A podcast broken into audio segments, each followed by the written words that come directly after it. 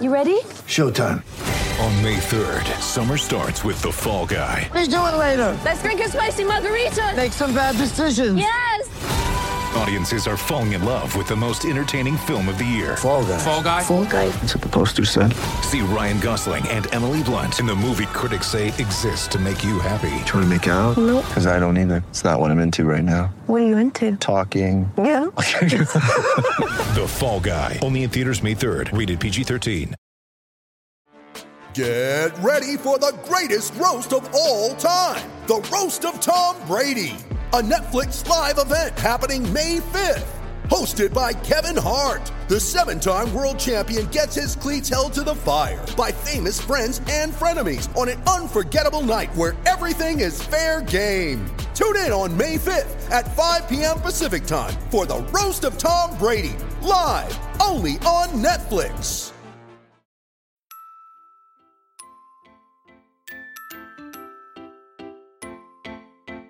Uh huh.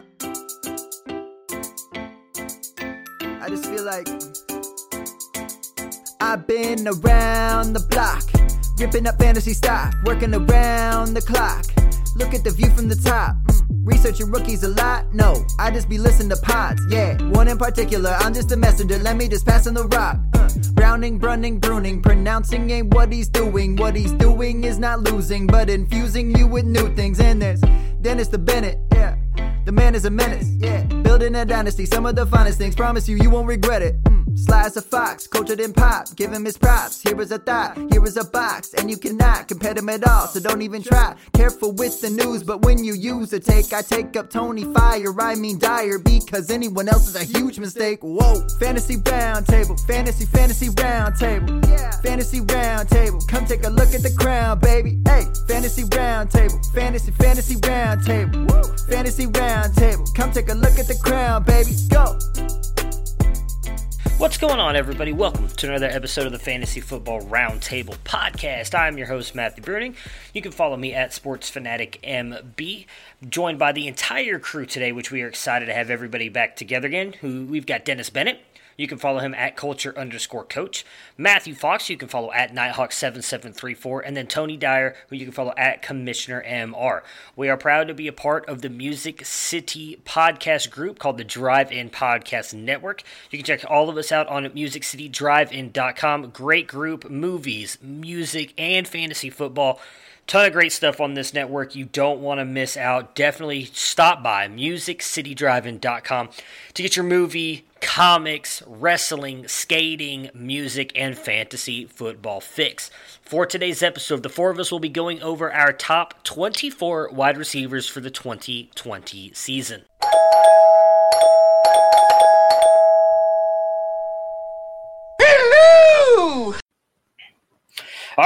and we are back on a beautiful Thursday. Uh, you can already see our rankings are up, as uh, mentioned there in the intro. We'll be for the podcast audience, at least the intro. Uh, we will be talking about our rankings today, twenty-four through one. We've got the whole crew with us today, though Tony is somewhat here. He'll be back in a minute, uh, but Dennis and Matt are here right now. Dennis, Matt, how you guys doing today on this uh, wonderful Thursday? Well, the the weather finally broke here. Uh, we had a day where the high was only about 91, a little bit of cloud, a little bit of rain. Uh, supposed to, I think my wife said next week uh, highs in the high 70s. Very Looking forward to it.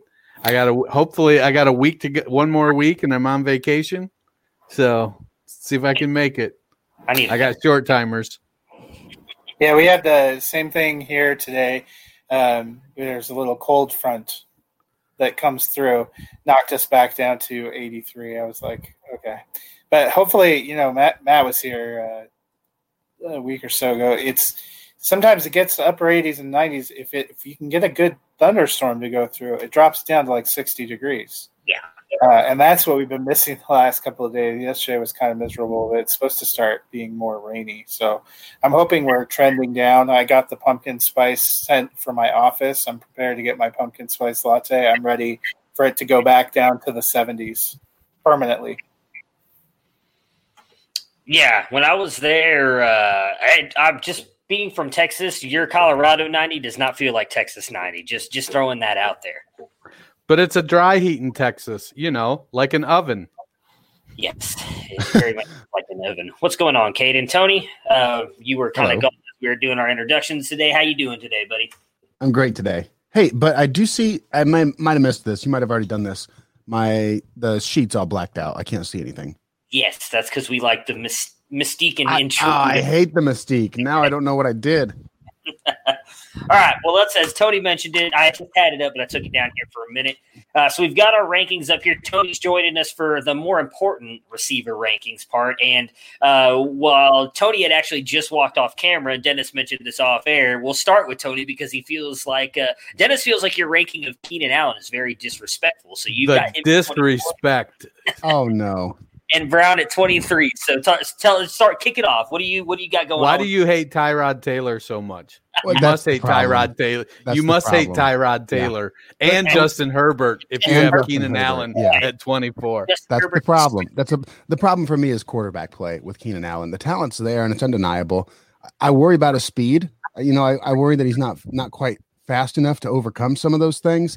And then when you add in the mobile quarterback, I, I expect Tyrod Taylor to be the starter for at least most of the season.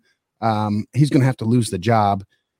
Eh, The situation is just not one where I'm bullet. Basic, essentially, I ranked Keenan Allen in a way I would have ranked him down farther. To be honest with you, there are other guys in my own personal draft that I would take above Keenan Allen, but I didn't want to completely disrespect him and not even mention his name on the show. Excuse me, but I mean, I, I'm very, very, very, very worried about the quarterback situation there. I just, I'm afraid he won't be able to have the target volume that he needs and and to be able to take over a game the way he used to be able to. The, the two together concern me. So you think his target volume is going to be lower than AJ Brown's? Uh, I think that there's a chance. I don't know that. I don't know that that's necessarily. That's the other. Re- that's why I have AJ Brown's right there too. Is because I, I, I really think we're talking about a similar, similar player. Does your boss he- know you're day drinking? N- uh, no, I'm off today. I don't work today, by the way. No, come on. I, I So think this is your day to do day to drinking, is what you're trying to tell no, us. no. Come on. What's wrong with this? Somebody, somebody, tell me what's wrong with it. With day Um, well, drinking or your Allen, Keenan let Allen ranking? You can tell me about Keenan both. I'll listen to both. He's the uh, best receiver in football. Did you not miss his uh, tweets? Oh, I saw the tweets. Yeah, I saw the tweets. I just don't. By the way, I don't think he's the best receiver in, in football. I hope he's not. I want to watching this. discuss that when we're done here, but but uh, I'll let uh, Dennis. You want to go? Uh, for me, Keenan, he's just the best route runner in the business, in my opinion. I I, I, I understand Tyrod Taylor sucks, but I mean Philip Rivers wasn't exactly great last year either, and Keenan still put up put up numbers. I mean. Jarvis Landry and Antonio Callaway had decent weeks those first couple weeks when Tyrod was in, in Cleveland. I love Landry. I would say Keenan Allen's a better wide receiver than him. And Justin Herbert, again, absolute stud, future NFL Hall of Famer, MVP, Super Bowl winner. He's going to get Keenan Allen the ball, and Keenan Allen's The going to score. reason Matt get the tramp stamp. Matt, you've given him a Super Bowl already. He hasn't taken a snap. I You know, we need to get this bet revised. Maybe Matt can get a uh, Tyrod Taylor Wow. tramp stamp instead. Tyrod Oh, Taylor in a Browns helmet. Yeah, that'd be great. That'd be good. All right, In, Matt. in- give- in fairness to you, Tony, I don't have Keenan that much higher than you. I was just messing No. you. Yeah, Yeah, no. let's see it. Where is it at? Hey, get, get the get that black box out of here. hey, We'll see see it they're good at. enough. I'm going to unblack it, and he's going to all be at like 20 for all of us. And we're all, Yeah, and you guys can just suck. All that. right. It's all right, ridiculous. Fox, go ahead. Give us give us your two. Okay, so uh, 24, I have T.Y. Hilton. I think he's going to be uh, the best uh, receiver in a better uh, passing offense for the Colts. So I'm there, kind of the end of the wide receiver two tier. And then Tyler Lockett last week when we were looking at our wide receiver threes and wide receiver fours. By the way, I, they take umbrage with your this is the more important receivers. Wide receiver three lives matter. Uh, so I had DK Metcalf, you know, kind of right right down there.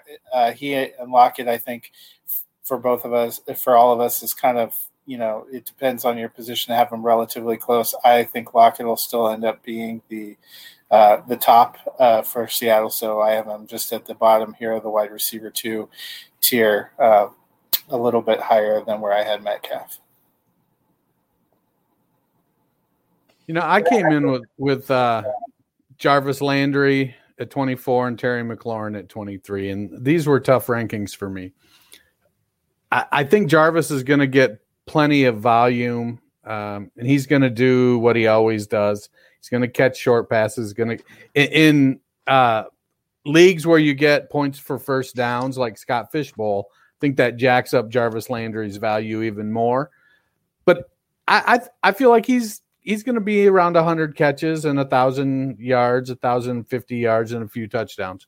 Uh, Terry McLaurin, I love him. I love the game. I love the way he's playing the game. But I do have some concern that I, I would have thought the chemistry between him and Haskins would have been better. And now we bring in a new offensive coordinator, a new head coach. I, I think it's going to be just fine. But I think that Rivera is also, and, and Scott Turner, I guess, more so than Rivera you know, they're going to try to balance it out a little bit more. Um, it, it did hurt them losing Kelvin Harmon. Uh, so they don't have that other big body on the outside unless AGG steps up. Uh, you know, we're sort of it, it's it's a lot of it to me comes down with I was insecure insecure about McLaurin's volume, and that's sort of what pushed him down be, be uh, under a few guys. I don't understand. I don't understand why you're disrespecting Jarvis Landry like this. Yeah, neither it, do I. It's, it's tough. Dennis, it's not that tough. You by your own acknowledgement, a thousand plus yards, six touchdowns. That's what you just said. And the dude was wide receiver 12 in PPR last year. What are you talking about, man? What's changing? Odell. Healthy Odell. Okay. You know, a full season with Kareem Hunt, who we've seen is is destroying any passing game value that Nick Chubb had. Um, I think the two of them are going to impact some. I don't necessarily think Hooper's going to be any threat, uh, but uh, I do think. You mean tight end one, Austin Hooper? Yeah, that guy. Yeah, that guy. Uh, uh tight end, tight end one. Uh, you know, one pierogi yeah. seller, Austin Hooper.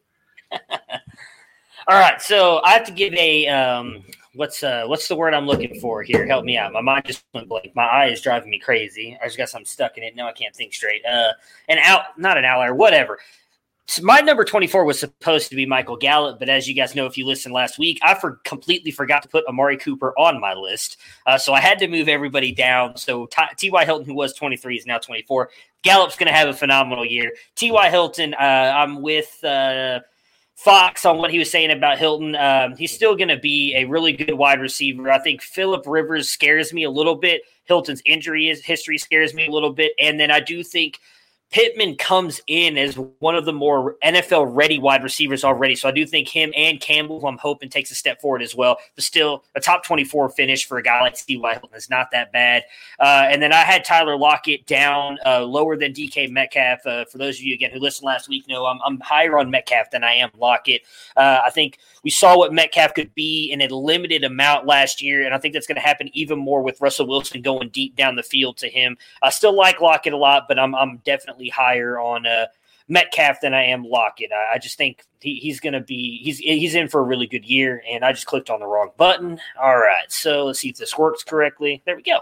All right, so I'll go next. We'll just keep going back and forth here. So I've got Robert Woods and Stefon Diggs. So just oh, like oh Dennis is disrespecting Jarvis Landry and uh, Tony is disrespecting Keenan Allen. I am disrespecting Robert Woods. Dude always finishes as like a high end wide receiver too. I've got him down here at 22. Uh, he's probably going to finish much better than this. I just I couldn't move him up higher than some of these other guys. Uh, and Stefon Diggs, even though he's going to be the one in Buffalo, it's just Allen. Allen worries me and him throwing the ball, his accuracy down the field. And then obviously, once they get down into the red zone, uh, I don't think that they're going to throw the ball much. I think it's going to go to either Zach Moss, Singletary, Josh Allen, and then Stefon Diggs. So that, that's kind of the order I see it. So I think he's going to have to get those big play touchdowns to, to be I guess to get his touchdown points. So for me, that's why Diggs falls down here at 21.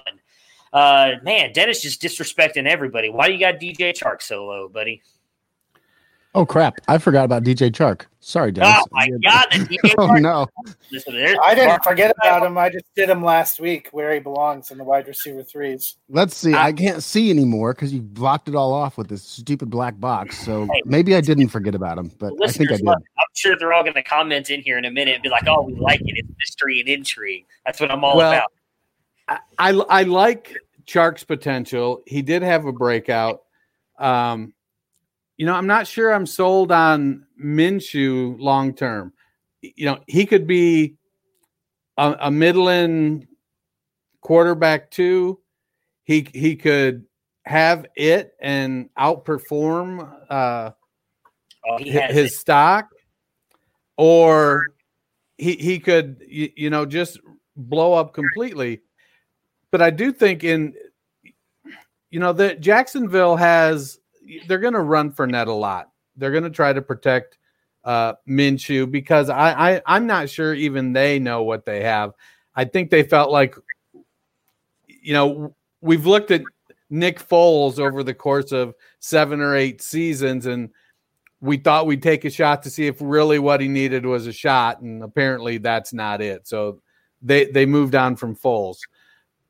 But I, I also, you know, you, you know who led the wide receivers in snaps last year in Jacksonville? Chris Conley. Chris Conley. So historically, wide receivers changing teams struggle that first year with a new team. This was Conley's first year. Last year was Conley's first season in Jacksonville. So I, I feel like there's going to be more of a balance. I, I do think that uh, Chark is going to outscore Conley. So you know, up there in the black box, you're not going to find Chris Conley. Uh, I don't think. Let me double check. No, Um, he's up there. You can But- see behind the black box. No, I, I have my own copy of them for myself. Oh, okay. I don't I've have yours, I today. but I have okay. mine, Okay, okay. so I can If, uh, prepare if Chris myself. Conley is up under that black box, I think we're going to get a lot of viewer comments. Uh, he's not, but I, I I like Chark. You know, I just don't know that I can can put him any higher than that. Lockett is still the guy. He's still the number one in in Seattle. Russell Wilson. I I, I feel like uh, DK Metcalf is. I had to double check and make sure I didn't have Metcalf higher. Uh, uh, so I, I but Lockett is still the guy. Lockett he he he had almost him and Metcalf were pretty evenly split on end zone targets and end zone routes. Lockett's going to get the volume. Metcalf is going to get the big plays. So while I, I see, you know, 100 catches for Lockett, 65 catches for Metcalf, they may be pretty close in yardage because of Metcalf's big playability. And then the, the touchdowns are, are it's going to be what happens in the end zone. Well, we've already seen Russ trust Lockett in the end zone. It's going to be a situation to monitor. I I I will say I I was wrong on my assessment of DK Metcalf last year. Do I think he's you know, he's not Julio Jones, but he's better than I thought he was. Yeah, that's true for all of us. I think. I think that's true for everybody. Okay, so my uh, 22, I have uh, AJ Brown. You know, I really like Brown. I think he had a great season last year. It's just low volume passing offense. Um, he had quite a quite good efficiency, which has helped kind of helped him pop last year. I just don't think Tennessee is a high volume throwing offense. Uh, they'll probably get Jonnu Smith involved. You know, they drafted Darrynton Evans, could be uh, passing more to backs out of the backfield. So I like AJ Brown, but that's where it it felt, you know, kind of lower end wide receiver two felt safe. Uh, Amari Cooper, um, you know, I think on this panel, I'm the one that has the biggest man crush on Amari Cooper. But uh, apparently, I don't have him the highest in the rankings, which is going to be quite a reversal for the other Matt. But uh, I just, I'm, they still have Ezekiel Elliott. They have so many good uh, receivers there in Dallas. I think they all eat into each other a little bit, which is why I drop them down to a little bit of a lower wide receiver too. You know, I think it's pretty unfair that you guys gave me so much shit about AJ Brown, and you've only got him one spot higher, by the way. No, Yeah, I'm gonna Keenan, keep- no, no, Keenan no. Allen is the one that we gave you. But no, no, no. And Matt had to bring up Brown too. No, Matt, come What? on. I got no problems with Brown. No, no, No, I know you were that dogging me, me. for my problems with Brown. No, no, that was just Keenan Allen. I don't care where you put We AJ Brown. You made sure to throw. You made sure to throw Brown in there too. I got double whammied on that first that first go. Ah, But you think you got double whammy? Then wait till you do your twenty-two because that's Oh no. Yeah, you guys are gonna hate twenty two. hell, DJ Moore. Wow. All right, go ahead. Tell us why you have DJ Moore not in your top 10. This might be Okay, a short reason- for Tony, who gets bounced after this round. I know. I understand what I'm doing here, and I've thought long and hard about this. To be honest with you, DJ Moore is one of the reasons why my Dynasty Nerds rankings aren't up all the way. Like he's one of the actual reasons why I haven't been able to finalize this whole situation. I'm very uncomfortable with teams that have completely new situations in 2020. New coach, they've got a new offensive coordinator. Is that correct too? Yes. I mean, everything about that team is so new. They got the LSU offensive coordinator. I understand, and I understand, Well, and offensive and ever, but you know, and my argument for ranking DJ Moore as high as 22 is the same as I ranked Keenan Allen as high as 24 is because the talent is so legitimate and it's so threatening that I can't I can't just I can't just mm. pass on the guy. I can't just pretend that this is like this is not going to work. But I am very very legitimately concerned that these teams that haven't had a lot of time together throughout a normal offseason program, they're going to be figuring this thing out on the fly, guys. And I don't know Teddy Bridgewater did, did fantastic things for five games. I was five and zero as a starter. We all know that stuff.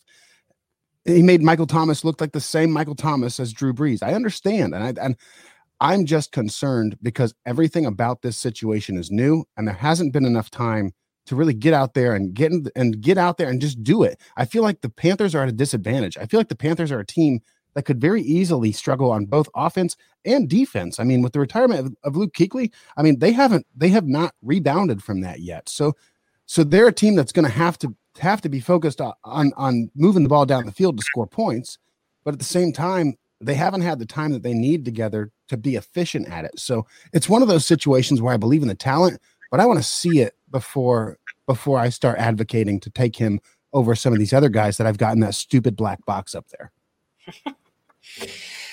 I mean, I, I just you know Teddy Bridgewater, DJ Moore, Curtis Samuel, CMC, they're going to be phenomenal this year. I just I just think you're dead wrong. I, I agree with you that it's going to be tough. Obviously, we, we've talked about it a lot with the rookies too. The no offseason is going to be weird. I think the Panthers are, in all honesty, kind of in the worst spot of everybody because they've come in and not just with the new head coach, new offensive coordinator. You just mentioned they lost the captain on their defense, new quarterback as well. Uh, a lot I mean, of these other that, that's it for me. That's it. That's it. It's the worst possible situation in football. And to be honest, the Washington football team, I'd, I'd ranked Dwayne that um, Dwayne Haskins my my least favorite quarterback. If I could do that again, I'd put Teddy Bridgewater below Dwayne Haskins, and the only reason is because this situation is so extreme. They have literally every change possible happening right now, and there's no time for them to communicate. Look, if we've learned anything from last year, Matt and I in our commiseration, it's okay to be wrong on this podcast. oh, thanks, thanks. It happens quite often, more often than I think any of us would like. Unfortunately, Well, that, that's what I'm- I've learned. I'm just here to balance it out. I'm just glad you're willing to be wrong.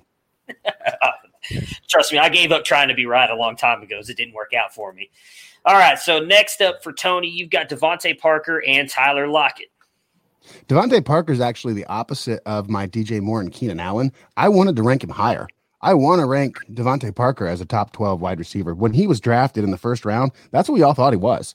And we just waited and we waited. And was it four or five or six years? I mean, how long have we waited on DeVante Parker? And it finally happened. We finally got it at the end of last year. Yeah, once I their mean- wide receiver one got injured. Well, league winner though. I mean, Bennett, league winner. That's what we're talking about here. And then and that's funny. That's cute and all about how how his wide receiver one got injured. But come on, don't. I mean, where do you even have DeVante Parker in your black box, or did you did you just completely disrespect him? Is he up there? They there? all had him in wide receiver three territory where he belongs. Oh yeah, not me, not me. I'm putting him there, and and and the reason that I didn't rank him higher is I'm going back to uncertainty. I don't know what's going on with Tua. I don't know what's going on with Fitzpatrick.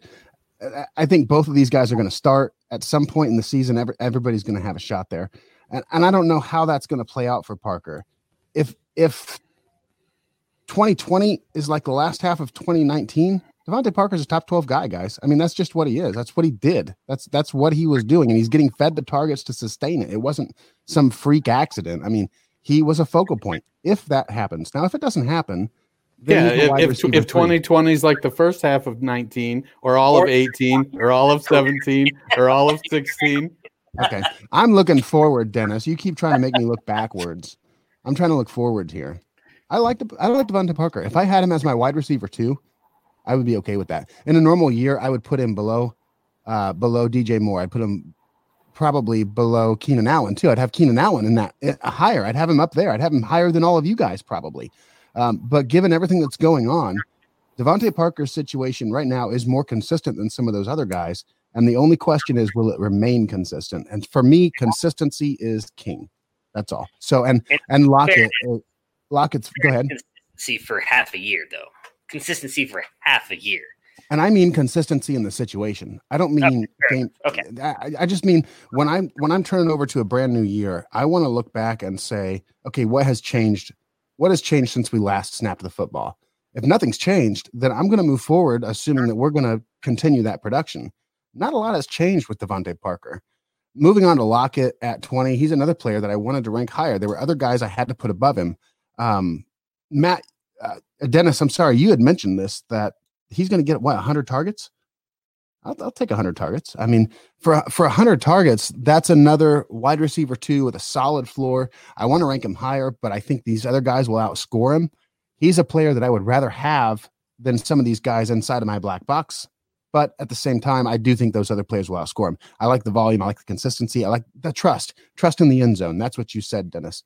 I think he's got a real opportunity to, to, to bring in major touchdowns too, and that will raise him higher than the other wide receivers.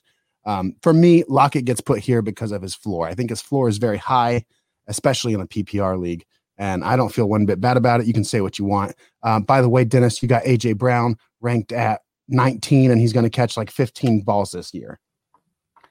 Yeah, but they're all going to be 80 yard touchdowns. 80 yard touchdown. I like how we so far we've we've been on the air for like 25 minutes and we've mentioned the term black box more than an FAA inquest. But That's true.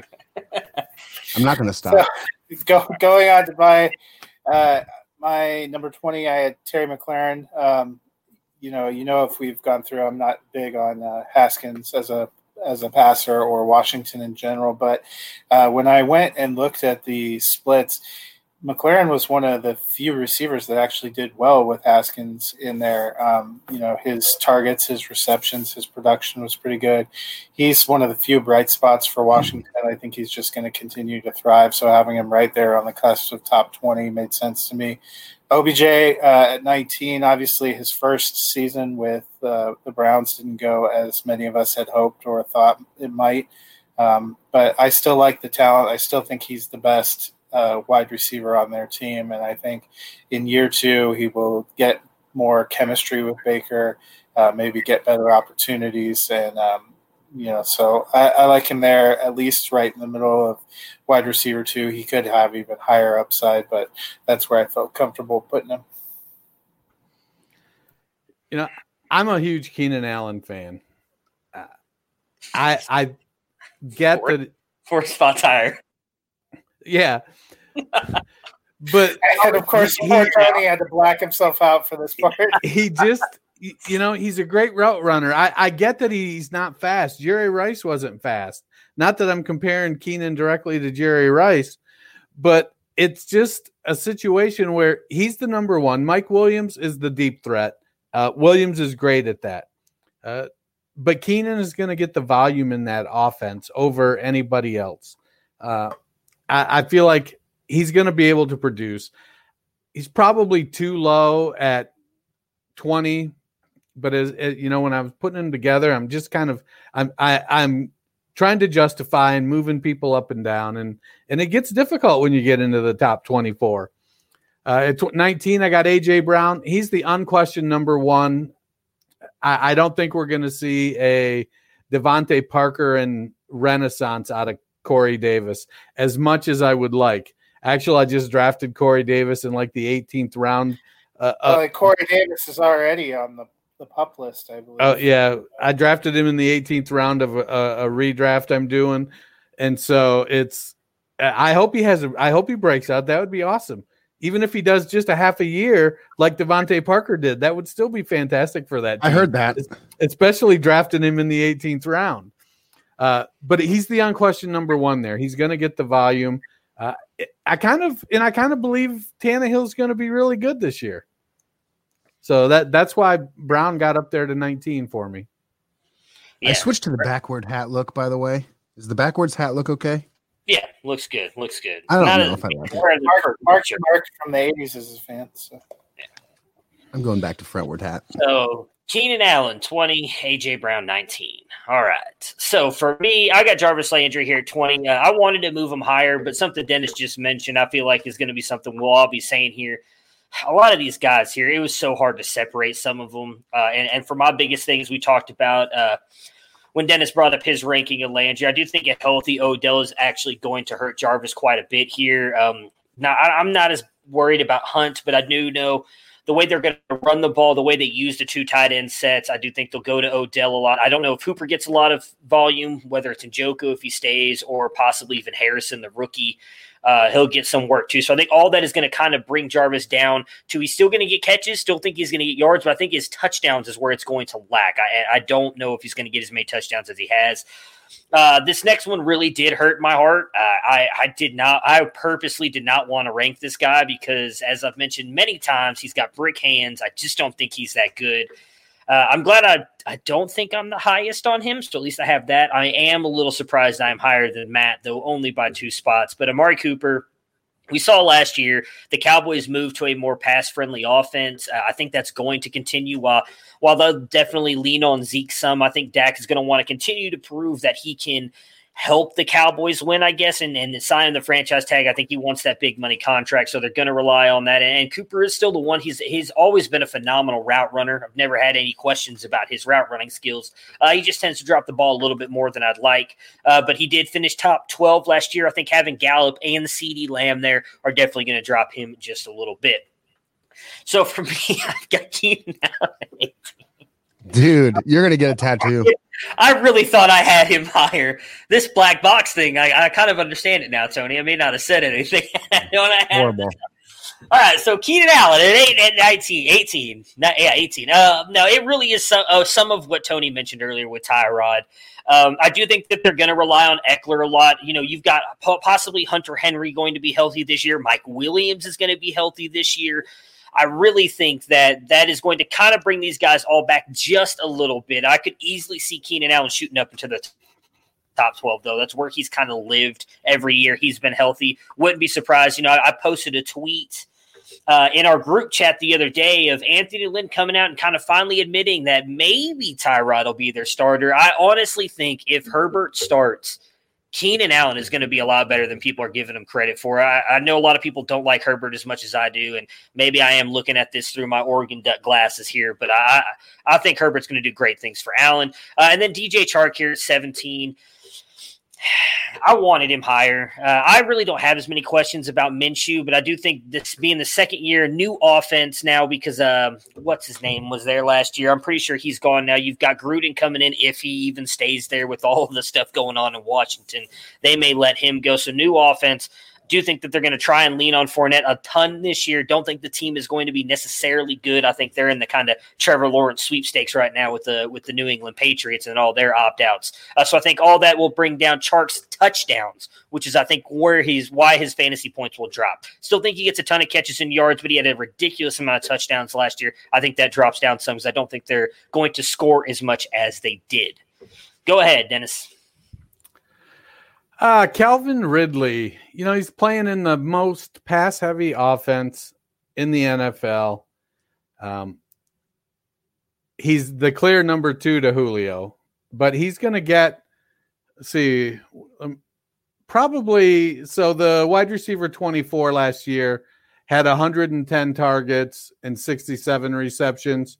Ridley was a little more efficient. So I, I'm not going to be surprised at all with Sanu gone, taking not taking snaps from him. I don't think Russell Gage is a threat. So I think you're looking at 120, 125 targets for Ridley, um, 75, 80 catches. I, I think Ridley's going to have a really good season. That offense is just prolific. The only, probably the biggest downside I could see is he could be impacted in the end zone because Todd Gurley just scores 100 touchdowns a year. It seems like that's what he does you know, now that his knees are banged up, he, he doesn't get the yardage he used to, but he still gets the, the touchdowns. Um, and then Cooper Kupp, you know, he's it's a with Brandin Cooks being shipped off to Houston, it's really Kupp and Woods. And those two guys are going to get a lot of targets. They're going to run more 12 personnel, I think, with Gerald Everett and Tyler Higbee. Um, and they're, then they're going to do running back by committee. So uh, Kupp and and Woods are both going to get a pretty high volume of targets. Uh, I, I like Kupp a lot. It wouldn't surprise me honestly if he finished six or seven or eight spots higher. Yeah, so uh, obviously Dennis and I are eerily similar in our uh, slots here. I also have Ridley at 18. Um, I like his potential. I think they're a high volume passing offense. Uh, I think he's just going to build on what he did last year. And I also have a Rams receiver at 17. I have Woods instead of Kupp. I have Kupp as the higher one. I, you know, both of them were really close in targets last year. Obviously, with Cooks uh, getting shipped to Houston, that clears it out, makes it pretty clear that those two are going to be the primary receivers. I like Woods. He's probably chronically underrated uh, in drafts and in everything. I think he's going to be uh, solid again this year. I think he's underrated in your rankings too, by the way. Well, uh, you would know about underrating receivers in the rankings, so I'll take your word for it. Fine, fine. Amari All right, Cooper. I'll just echo. I'll echo everything that Matt said about Amari Cooper. We have him ranked almost identical. Um, and and and Amari Cooper is a player that going into 2019, I was I would have said is top potential top five guy. And now here we are, and I'm a little bit I'm a little bit anxious about the addition of CeeDee Lamb. I think that Cooper still has real value, but I'll, I'll echo everything that Matt said, and, and I, I'll just leave it there at that. With Calvin Ridley, what's interesting is here's the first player. If we're going from the bottom to the top, here's the first player that I would rather have over his counterpart on the same team that I have ranked much higher. And we'll talk about Julio Jones later. But with with Calvin Ridley, I just drafted Julio Jones in the second round. So I'm talking about Calvin Ridley. I'm sorry to make this so confusing, but I just drafted Julio Jones in the second round of a startup draft, the Aaron Sopchak, um, the hunger. So hunger. so clearly you wouldn't rather have Ridley or you would have waited. here's my regret. My regret is I looked Oh, at. No, you're exactly right. To- At the 205, I, Cody's just afraid have to Julio Jones. anything now. We're Calvin Ridley didn't go till the sixth round. In the fifth round, I was looking at Calvin Ridley thinking, holy crap, I've got a bona fide wide receiver too with upside here. Guaranteed, locked in, top 24 guy. No doubt in my mind about it. And I couldn't take it. I mean, I just couldn't do it. I, So your argument sense. is basically that, that you would rather have Ridley relative to his value. That's correct. Thinking that Ridley's going to have a better season than Julio Jones. I don't think that Ridley will have a better season than Julio Jones, but at the value, this is the first player. If we're going from top to bottom, this is the Yeah. first player that I would rather have at a lower uh, ranking than his counterpart, which I ranked higher. So, we're, I'm sure I'll let you guys talk more about Ridley. I love him. I mean, I absolutely love Calvin Ridley. I love the talent. I love the opportunity. It is the highest. I think this is going to be. We talked about the Rams at one point being high pace, and now we're now it's Kansas City being real high paced offense, and this year it's going to be Atlanta. They're going to be the team that just throws the shit out of the football because that's what they have to do to keep up with the Saints and to keep up with Tampa Bay. That's what's going to have to happen. So for that reason, I love I love Ridley. I wish I wish I could put him up higher, but unfortunately, Landry's another one of those guys. And this is the first time on my ranking sheet where the change is actually a good thing. I keep talking about consistency and I keep preaching how I don't want things to change. But with Jarvis Landry, I think the change happened in the right direction with uh Stefanski. Stefanski, correct? Am I missing something? No, Yeah. Stefanski. Okay. I was wor- a little bit worried it was Kubiak there and I just had him crossed in my head.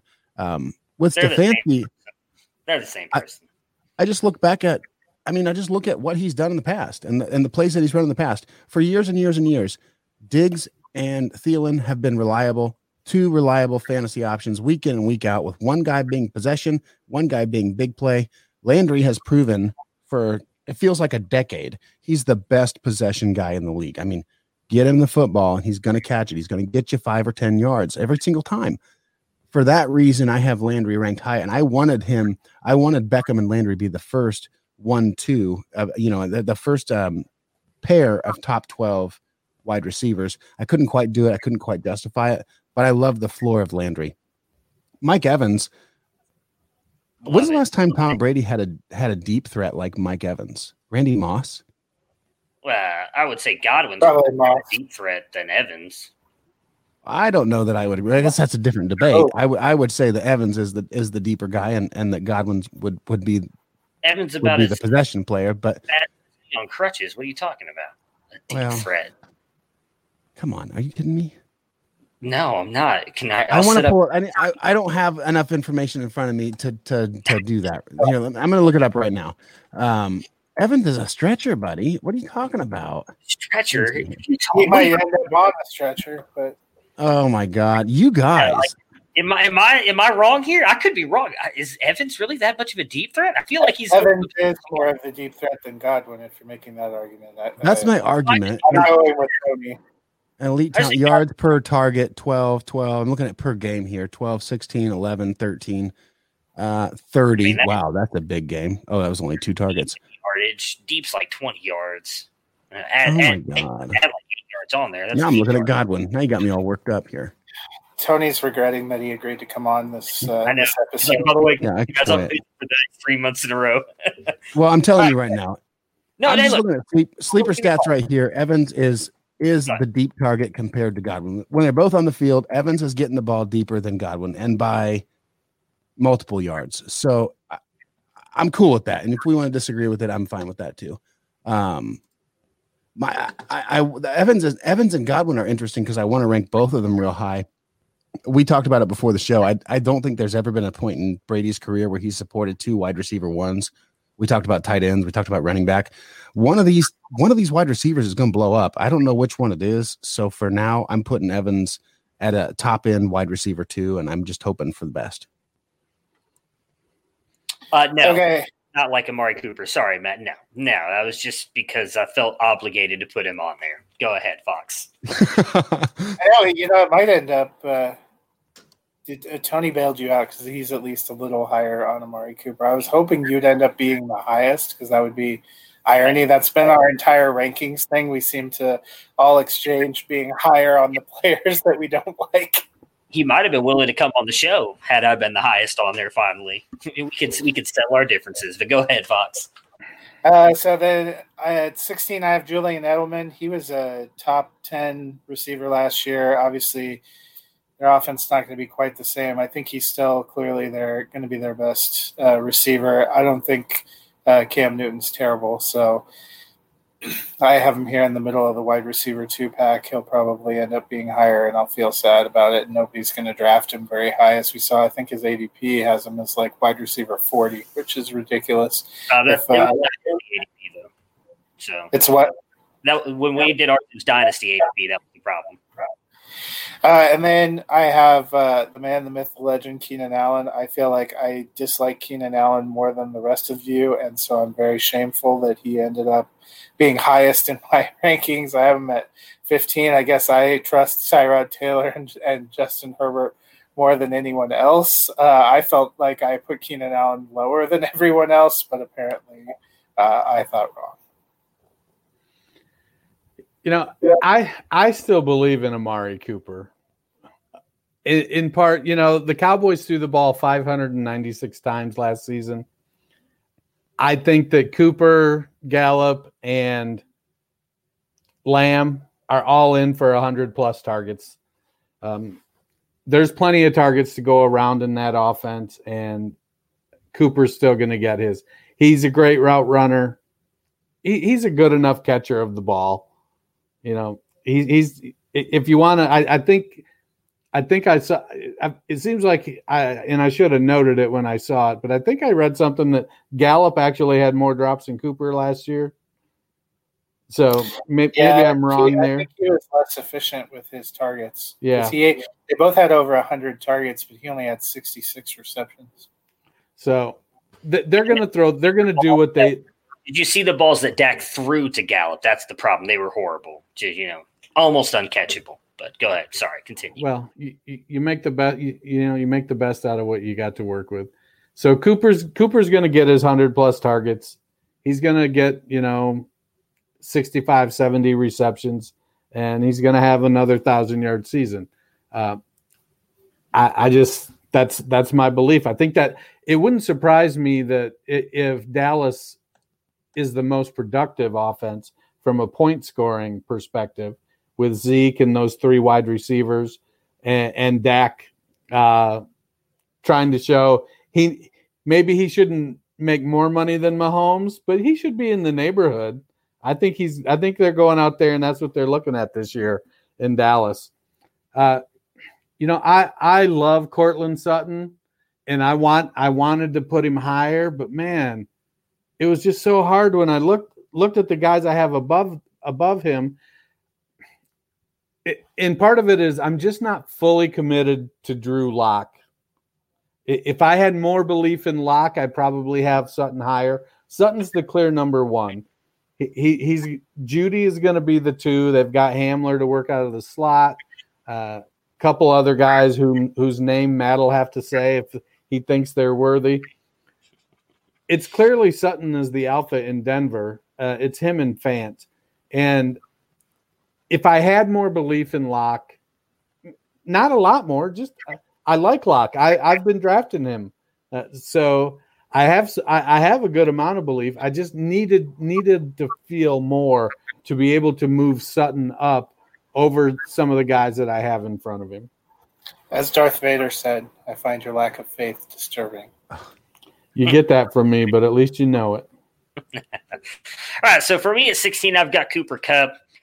Uh, I just I have him as my highest rated Rams uh, wide receiver. I think he's just going to continue to do good things with that. Uh, it's more Goff than anything else that I don't trust in that offense. I do think having Cam Akers, Darrell Henderson, I think they're going to try and run the ball a little bit more. We saw the emergence of Tyler Higbee at the end of the year as well. I think all that kind of contributes to Kupp not necessarily he's going to be the one. It was just I, I like a lot of the guys ahead of him more, so I've got him here at 16. Uh, for 15, for me, I've got Terry McLaurin. Uh, I do not have uh, as much unwavering faith in Dwayne Haskins as apparently most of the other people on this podcast. Uh, Dwayne Haskins uh, got snubbed for a Heisman in college. He played for a coach who clearly disrespected him, as partially probably kind of an idiot uh, that wanted to play. I don't even remember who the quarterback was over him, but it was a stupid choice. Um, what about Purdue? They, they yeah, I'm just thinking about that one time that Purdue blew Dwayne Haskins out. At least That one, time. time it takes one time. It just takes one time. Just one time. Ron, you can live with it. You can keep it forever. It just has to happen.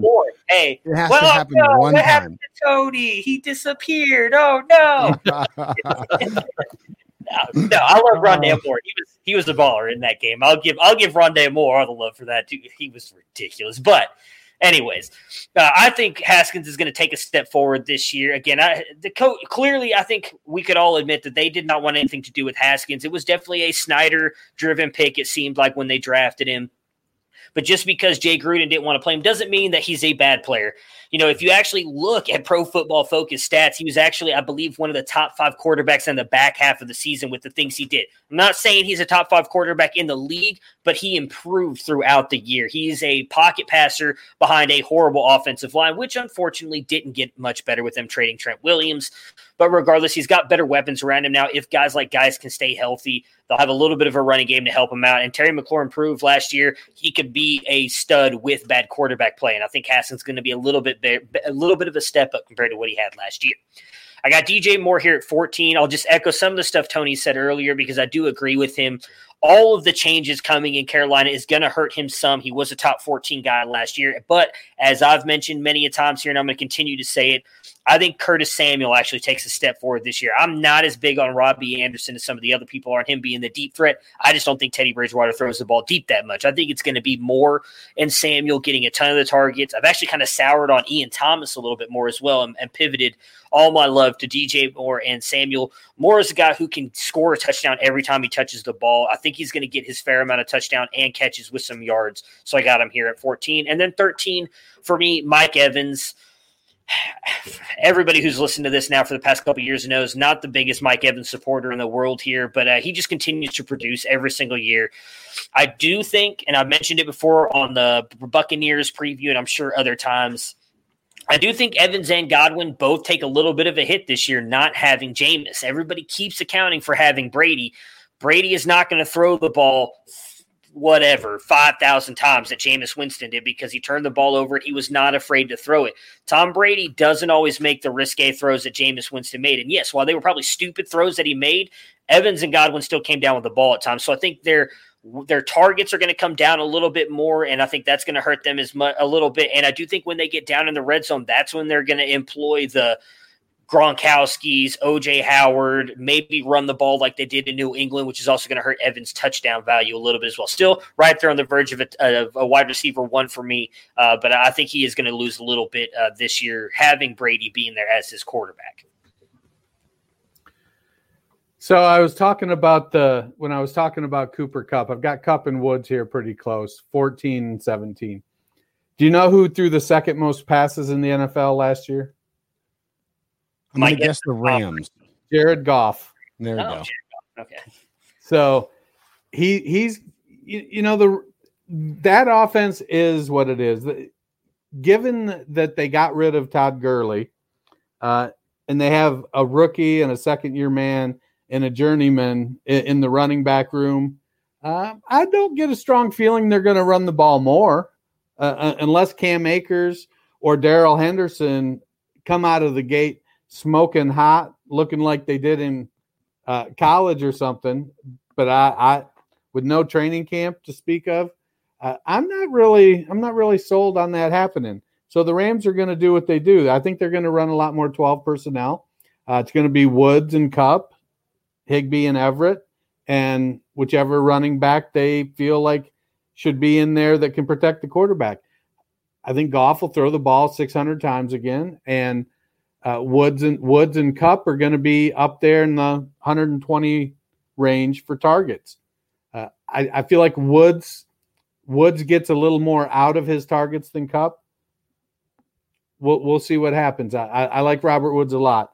I, think that he can uh, uh, drafting either one of them at, at, at their price is a value. I think, and then I have OBJ at 13. It was probably one of the hardest uh, one of because I, I, feel like and and I'm succumbing to the name value of OBJ when I feel when I say he just feels like he should be ranked as an RB one, but between maybe a wide receiver, yeah, one. that too.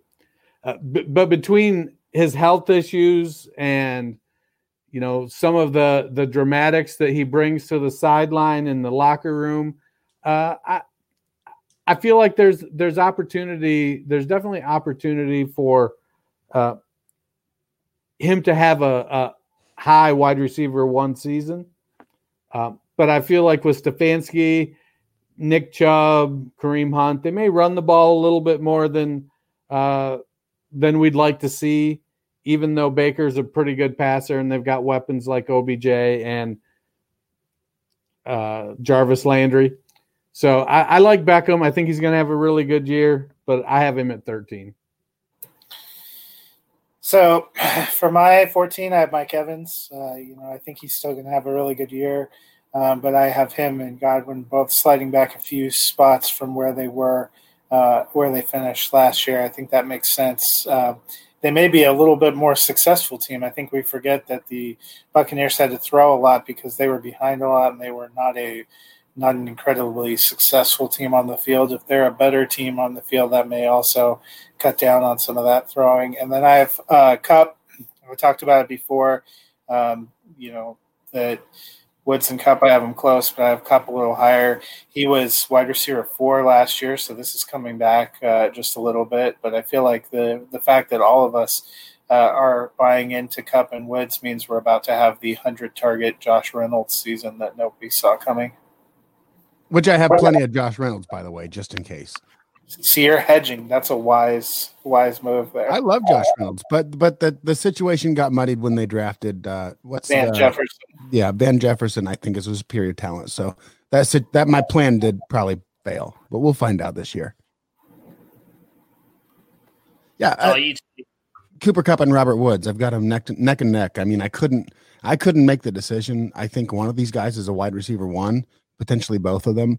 Um, both guys are team are guys that I want to have on my team. I want to point out um, you guys have done a great job talking about Woods and Kupp, but well, no, no, no, no, no. Go back down, Matt. Go back down. Wait a minute. Keep going. Go, go, go. A little more. A little more. Oh, oh 22. Robert Woods. Disrespect. I'm done. who disrespected him? You did. You put him at 22. You put Robert Woods at 22. No, that's Roberto Woods. He plays for the Bills. He's their back. Oh, oh, Roberto would make more sense. All right. Make more Now sense. Robert me up. Did actually play for the Bills. Yeah, yeah, yeah, that's right. He did actually. Good Oh, that's lucky, man. That was lucky. go, go ahead, Tony. Wait, before Tony goes, huge news. May not matter to half of you watching or paying attention to this, but I'm a big Madden guy. So uh, NFL 2K will be out in 2021. They actually just reached an agreement with uh, the NFL Players Association. So that's cool. ESPN bringing back their old uh, uh, NFL simulator game. Go ahead, Tony. Give us your next two. If I could do it again, I'd put Golladay and Sutton below Woods and Kupp. I'd move, just swap those guys. God, Golladay's an alpha. The Golladay's an absolute alpha. Um, and Matt Stafford's healthy again. There's not much to say about that. I they call him maybe Megatron. I mean, come on. I mean, Golladay is one of those guys that can just take over the game if he has the opportunity. I think Courtland Sutton has the same same skill set too. And and I like Drew Lock. You talked about being a little bit unsure about what you think you're going to get out of Drew Lock.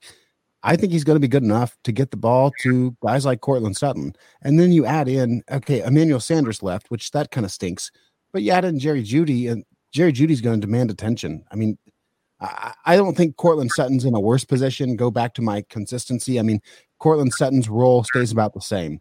The field looks about the same. So I like him still. I think he's going to finish about where he did last year. And I'm giving him a little bit of a bump there because he's a year older and, a, and it's a year better. And they added Melvin Gordon. That's going to draw some attention. I mean, uh, the You- whole you can't say that name on this podcast. I'm sorry, Mr. I mean, can I say Mr. Gordon? Given Uh, the way the rest of Tony's ranks and day has gone, we're going to let him have that one. okay. Really? Has it been that bad? Come on, Fox. Yeah. No, but we've been we've been hard on you. So we're Yeah, gonna it's let been you you guys have been brutal today. This has been brutal. I'm never coming we, back want, again. we wanted to welcome you back in in fine fantasy football roundtable fashion. I like Golladay. I like Sutton. I do wish I'd moved them down some. And had I had more time without the black box, I probably would have. But I'm glad the black box was there because at the same time, nobody was staring at it the whole time. I like these guys, but honestly, I think they're both wide receiver twos with upside. Wow, I was really happy with your ranking, and then you just diminished it. By the way, you're probably going to be the lowest on Kenny Golladay by quite a bit. That's fine. But uh, I, you know, when you say people have said, by the way? Drew, Drew Lock, I think uh, he meant Dennis because I don't have, I'm not struggling with uh, doubts about I meant- Drew Lock. I thought Bruin Bruning was. I'm sorry. No, I love Yeah. me some. Okay, then it was Dennis. Then I was wrong. I'm sorry. It was Dennis. Dennis poo poo. I, uh, one of us on here um, that might be the one talking right now wrote a uh, Dynasty Nerds piece about Courtland Sutton being a wide receiver one. So it would make sense that I have him ranked inside wide receiver one. I think he takes a step forward. 72 receptions last year, 1,100 yards, some fantastic catches, and he had complete dog crap for his quarterback for uh, 13. Let me do let me do math. Eleven games, uh, as he had Flacco for eight and Brandon Allen uh, for three, neither of which are still on the team. Uh, so what he did was was really incredible. I think he and Fant are going to be great this year. Um, I think it's going to be a slower come on for for Jerry Jeudy. I think he's going to split time with DaeSean Hamilton, Tim Patrick, and Hamler. Um, but I think Sutton will benefit from having more, like what you said. There's going to be more people on the field that that they have to guard. Sutton was pulling down some incredible uh, catches in traffic and double coverage. I mean, that first game that Drew Lock took over as a starter, his first touchdown he took over Hayward for the Chargers in the end zone was an unreal um, catch. I just I love him. And then I have uh, DJ Moore. I am not probably as high on Carolina as some other people, but I still think he's going to end up uh, having a pretty good season. So I have him just inside the wide receiver one. Yeah, I, I have Mike Evans at 12. I the dude has had what is that? Six straight 1,000 yard seasons to start his career.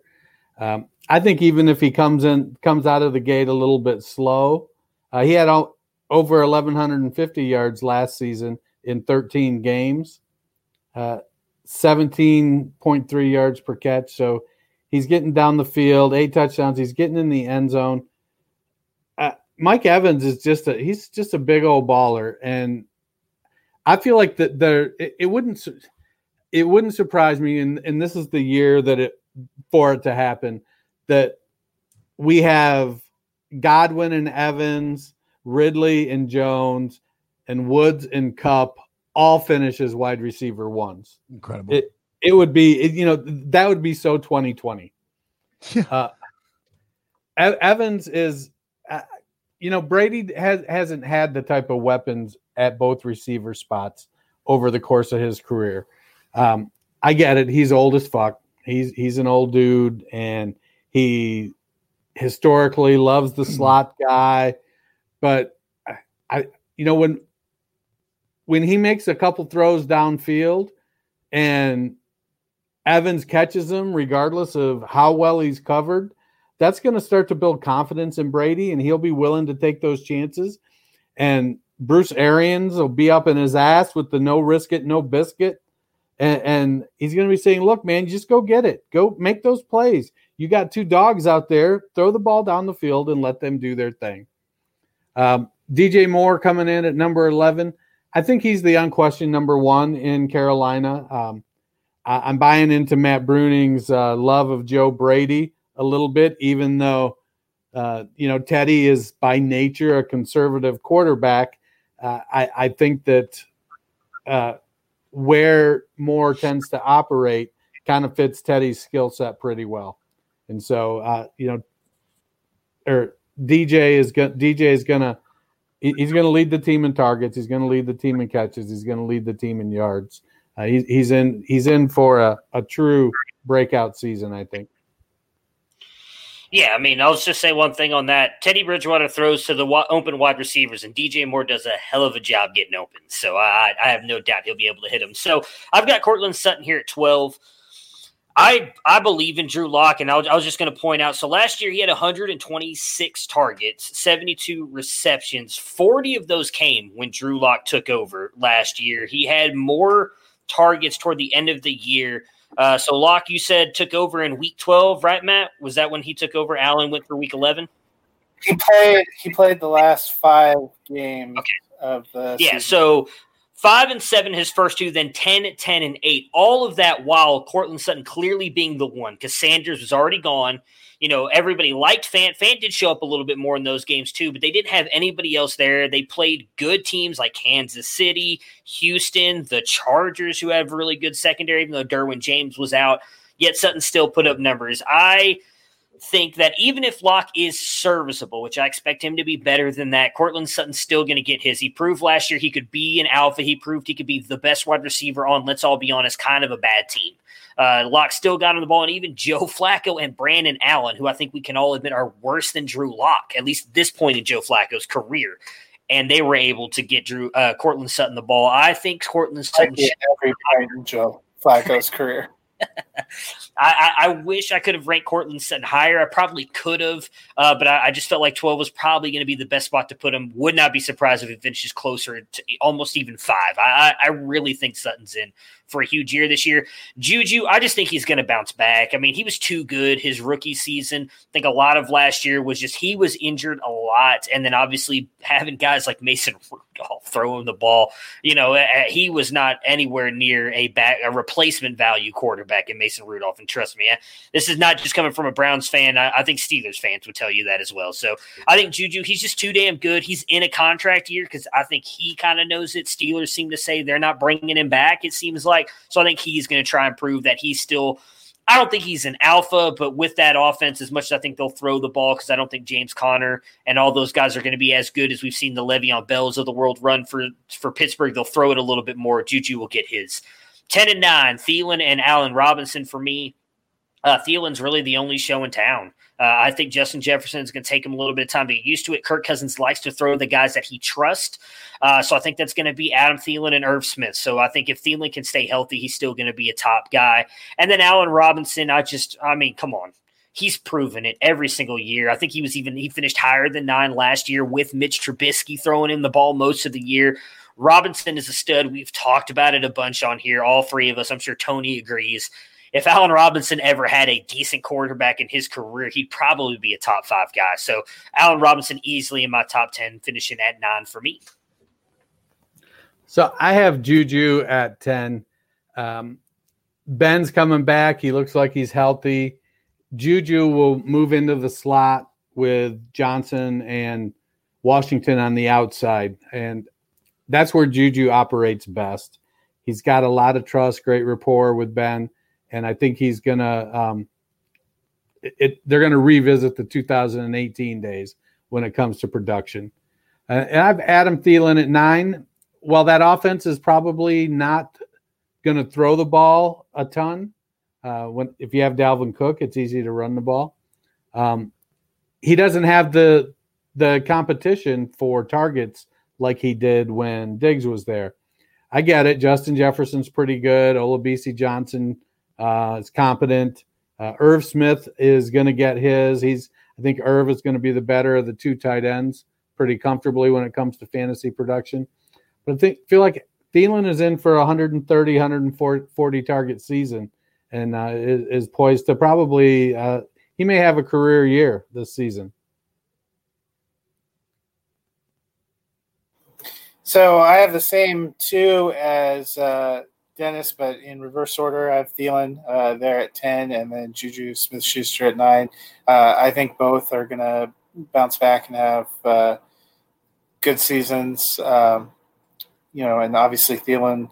I, I, agree that they're not the highest, probably not the highest volume passing offense, but uh, I, you know, I think it's going to take a while for Justin Jefferson to learn. I'm not a huge Tajae Sharpe fan or uh, thinking Olabisi Johnson's going to take a lot of targets. So I think uh, Thielen, you know, his only enemy last year was himself and his health. So if he can stay healthy, he's on there. Uh, and then uh, Juju, I love him. Uh, you know, I think you mentioned Mason Rudolph. We forgot about Duck Hodges, uh, who was, you know, the name. His name was probably the best thing about his performance. Uh, but I'll cede my the rest of my time to Tony because I would like to know he loves Robert Woods so oh much. Oh my god! I was waiting for that. I was hoping I could just call myself on it. Apparently, I put Robert Woods down twice because I love him that much. No, no, I thought it was really weird. I thought for sure that Roberto I had Robert Woods as a wide receiver one. Right. I thought for sure. I was like, I was Roberto like, that's Roberto Woods plays for the Bills, right? I got you. We're good. Roberto Woods. Robert, it was a typo. Roberto Woods is number thirteen. Robert Woods is number nine. I already told you why. hey, but the good news, the good news is you did have him as a wide receiver one. Your conviction led you to get him in there. Well, yeah, I don't know why I put him down twice. Make sure we knew Robert Woods, wide receiver one this year. Put it down. It's yeah, in. It he's a high end wide receiver too. He's both. He is both. That's locked in wide receiver one value. And you can draft him for like wide receiver two value. Come on, this is perfect.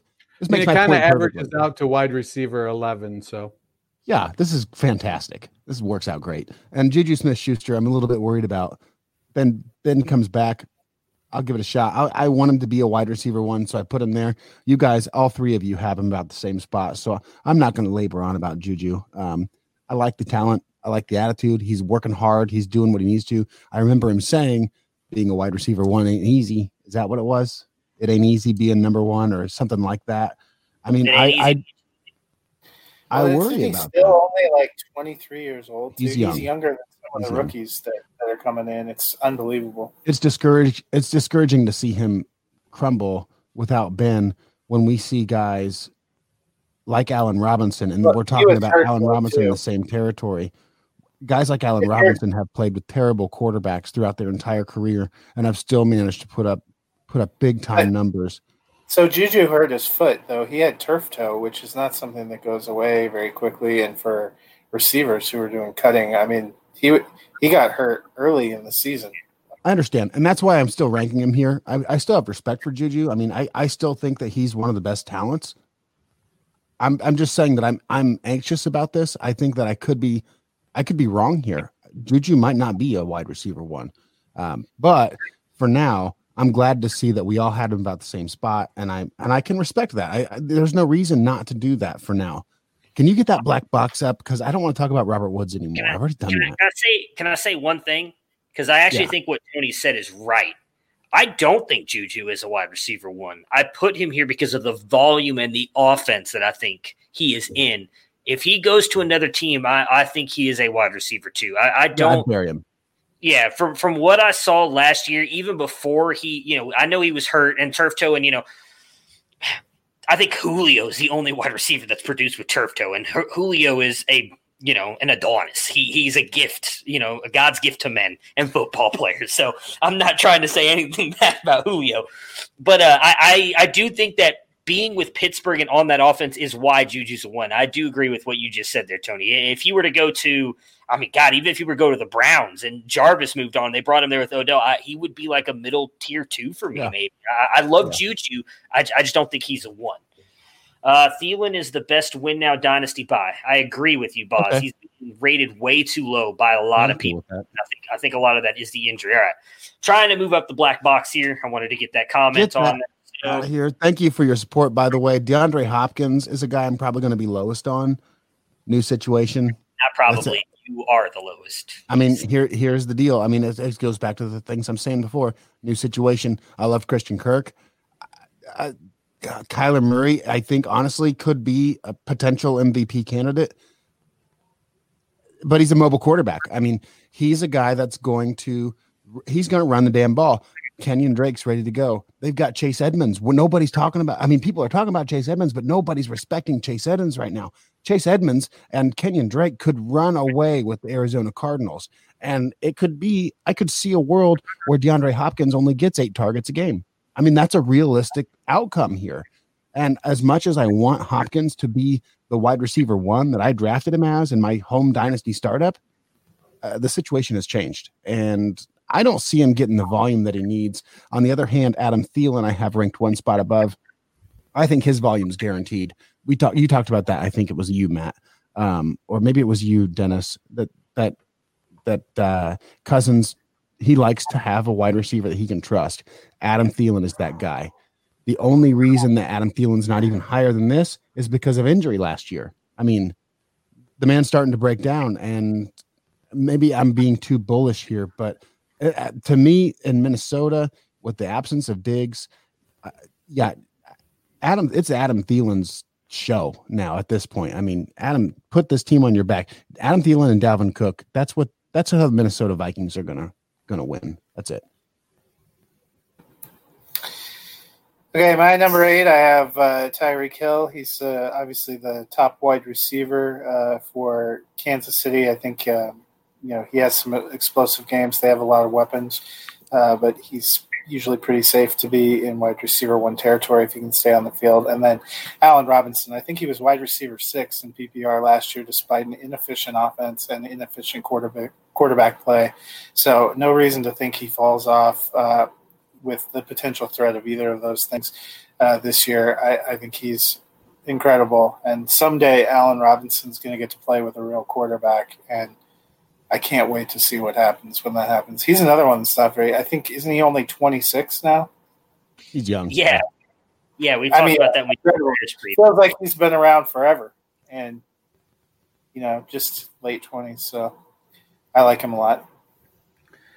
So R- Robinson has shown that he can produce high level numbers with uh, shitty quarterbacks because he's done it his whole career. Um, he's going to do it again this year. So he's the number one guy there. He's going to check in at wide receiver eight. Uh, you know, I think he, we should officially uh, declare him Alien Robinson because he's out of this world. Uh, I, I, he's he's going to put up numbers. He just does. He, it, as long as the injuries stay behind him, he's shown that he's going to drop, you know, 85, 90, 100 catches and 12, 1300 yards. Uh, Kenny Golladay, he's the unquestioned number one in Detroit. Marvin Jones is good. Uh, I like Marvin Jones a lot. But it is Kenny Golladay in Detroit. He's big, he's fast, he's the alpha there. Uh, and, and, I love Matt Stafford. I, I, think him being back healthy, um, Golladay is going to get the opportunities to put up the top 10 numbers there. All right, so for me, I've got Tyreek Hill here at eight. Um, you know, it's just a boom bust factor for me. Uh, obviously, he's going to get you those long touchdowns. They call him the cheetah because he's he's the fastest player in the game. uh, but he just doesn't get a lot of volume. And so that's kind of where I dropped him here. I expect he's going to give you those 30, 35s, probably even some 40 point games, but he's not going to be consistent. And I got Odell here at seven. Uh, Dennis kind of mentioned it earlier. It, it, was so hard to rank Odell. I don't know if I'm I'm not the highest on him, am I? Or am I? Where did Matt have him? So you you are the highest, but I when I saw that, I, I would want to see my top six, but I don't think I have Odell top six. What yeah, Roberto Woods? Roberto was supposed to be OBJ. Gotcha. Okay. Well, yeah. we'll let you talk about OBJ here. Then when I finish up over over over Roberto, he, he he's a he's a he's a jag, anyways. Yeah, I mean, I, I I want Odell to be higher, and I do think he will have a good season, a bounce back year. He does seem to be healthier than he's ever been. Uh, at least by his own admission, the Cleveland coaching staff they they've talked about how healthy he is uh, right now from the hip surgery uh, or the groin, the core muscle surgery, I think is what it was. Uh, I, I, think he's going to be perfect here in this kind of uh, run pass offense. They're going to do a lot of play action. It's going to work well for Baker and for Odell. It's going to give Odell more time to get open. We saw that a lot in Baker's rookie season. Why he was able to connect with like Rashard Higgins and Jarvis Landry was that they moved the pocket a lot. And We did not see a lot of that last year. They just tried to run straight fucking nine routes and and making the guys run down the field and just hoping Baker could stay in the pocket long enough to throw the ball deep, and it just didn't work out. And then they do the stupid trick plays. It just it was ridiculous. Stefanski's not going to do that crap. He's going to run an actual NFL offense, not a high school offense. I think that's going to help out Odell a lot here. I think he's going to go back and get to what he was uh, in New York. You know, I talked about it on my Browns podcast. He actually got targeted about the same amount. I think he's still going to get ninety something targets. Uh, you know, a little bit more than Landry. I think he's going to be right around the 97 100 target mark. I think he's going to get probably close to 1,100 yards. Uh, and if he can bring those touchdowns up to six or seven, like he was doing in New York with Eli, he's going to be right back up here in the top, you know, 10 wide receivers uh, in fantasy football, which is what he was in New York. Uh, and, and even if he doesn't stay healthy all season, he was able to do that in New York. And I think he'll be able to do it here. Uh, for me, I've got Kenny Golladay here at six. Uh, you know, I love Golladay. Uh, I mean, he's just an absolute stud. Uh, you know, I, am sure I, I'm kind of, I'm not gonna lie, somewhat paying attention here and there when you guys were talking about your guys. Uh, Golladay, you know, he proved it last year with with and without Stafford, and being the only guy once Marvin Jones went down, the only reliable target, and he was an absolute stud. I think he's going to continue doing that with Matt Stafford being back. If Matt Stafford can stay healthy, I, I, would almost say I could see Golladay pushing for like a top three spot. Like that's how much faith I have in Kenny Golladay. I think he's an absolute stud. It really just kind of comes down to Stafford's health. And then Julio, it was really hard for me to put Julio here at five. Uh, but, but I gotta I just I believe in these top four guys more, including a guy that I see both of two of you guys have at five, which I'm kind of surprised about. Uh, but I just I love I, I, think Julio's an absolute stud. I do think the rise of Ridley is going to hurt. And yes, you're right. I don't have Odell. I'm trying to be more of a as they mentioned earlier. I'm trying to be right more often than I am wrong now. So I'm trying to take my Browns bias out of it. So no Odell on my top three this year. So I, I come in with Chris Godwin at number six. You know, they're they're going to be a passing team uh, I get that they have Ronald Jones and that they drafted Ke'Shawn Vaughn, and now they've signed Shady McCoy. Uh, I, I, don't expect uh, they're they're going to still be passing. Uh, I don't think they're going to pass 626 times uh, like they did last season uh, with Brady, but I do think they're still going to be a predominantly passing game, passing team. And so Godwin and Evans they're the top dogs there. Uh, I know there's some thought Gronk will get some play and whatnot, but uh, to me, it's it's Godwin. Uh, he may get more targets, especially initially, while Brady develops the trust downfield with Evans, because uh, Godwin does tend to uh, be the closer targeted guy. So I, I like Godwin a lot. I think he's going to show that 2019 was not a fluke. Uh, DeAndre Hopkins at number five. Uh, much like Tony said, I do have some concern moving to a new team. I, I don't, you know, like I meant.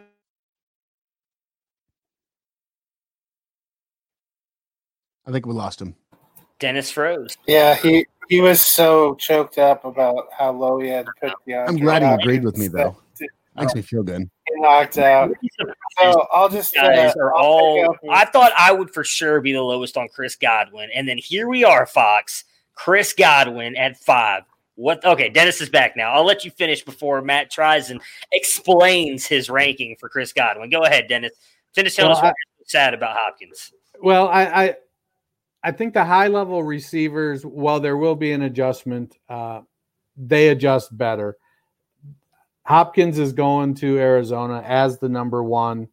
Uh, I I think Kingsbury is going to make sure that he's highly involved in the game plan, and Kyler Murray knows that there, you know, there's a difference between Nuke Hopk- Hopkins, uh, 103 year old Larry Fitzgerald, and Christian Kirk. As much as I like Kirk, uh, he's not Nuke Hopkins. So Hopkins is going to produce pretty highly. My struggle, I want to challenge you on it a little bit, Dennis, because we talked about it before the show about how Larry, everybody was pushing Larry so far down. Fantasy football, that might be true, but if we're talking about real, real life football, But we're not. okay, okay. I mean, you can I mean, challenge, but we're talking my, about my challenge football. is that All a guy right. like Larry Fitzgerald cannot be forgotten. You can't just not put him in the lineup. The man has done nothing to lose the job. I oh mean, no, the, he, he- Yeah. you're right. He's Sorry, gonna, but doesn't mean he's gonna Larry Fitzgerald is a six yard per target receiver at this stage of his career, yeah. and that's true. I accept that. That is true. I do accept that. and he's going to be third probably on the pecking order for targets, below Hopkins and, and Kirk. That's sad. I'd be fourth if you throw in Kenyon Drake. Right. Uh, fifth if you throw in Hakeem Butler. So they got a lot. Stop. Of No one, even Hakeem Butler's mother, is not throwing him in. So, Dare you, sir? Did you? I will kick you off this podcast. You say something bad about uh, Hakeem Dan Butler. Arnold said Hakeem who? yeah, and I now to get back to to your criticism, I I've been listening to you talk about all these other receivers like all off season, and it finally had an impact where I was like. Uh, This is not where I'm taking them in drafts. We already have established in every mock draft I take Chris Godwin if Michael Thomas is gone, and I don't think about it twice. I got bid up in our Defi draft. Like I was not going to lose Chris you- Godwin. My team is shit because I have so much invested in Broncos and Chris Godwin. But you know, if we're being honest about 2020 rankings, you know, I look, it's in my tag on my on my bar there, Chris Godwin fan club. I'm the president. I think having him as a top five receiver is a pretty is a pretty good position. I just Yeah. You know, Julio Jones, DeAndre Hopkins, Davante Adams, Michael Thomas didn't die. So I I had to think about where I was going to realistically put him, and this is supposed to be a redraft 2020 rankings, so I, I put him there. I, could he be higher? God, I hope so. I have so many shares. If he goes higher, that, that can only benefit our Monday morning, Monday afternoon conversations in the season. Um, and then Kenny Golladay, I like Kenny Golladay. He's, I, you know, I think he's going to be great. That's why I have him uh, where I have him. He, I agree with Matt that he has, you know, he could have even higher potential. Uh, he's very explosive. Um, let's hope. I Detroit is probably a team, as you guys will see. Uh, if you uh, you will see if you read my uh, preview for Music City Drive-In um, site. Uh, Detroit is a team I, I like a lot this year that I think is going to make a playoff run, and Kenny Golladay is a big part of that. So can I ask one question before Tony goes? Yeah. Just quick, because you know Chris Godwin, truther, best friend, fan club, you know, member there.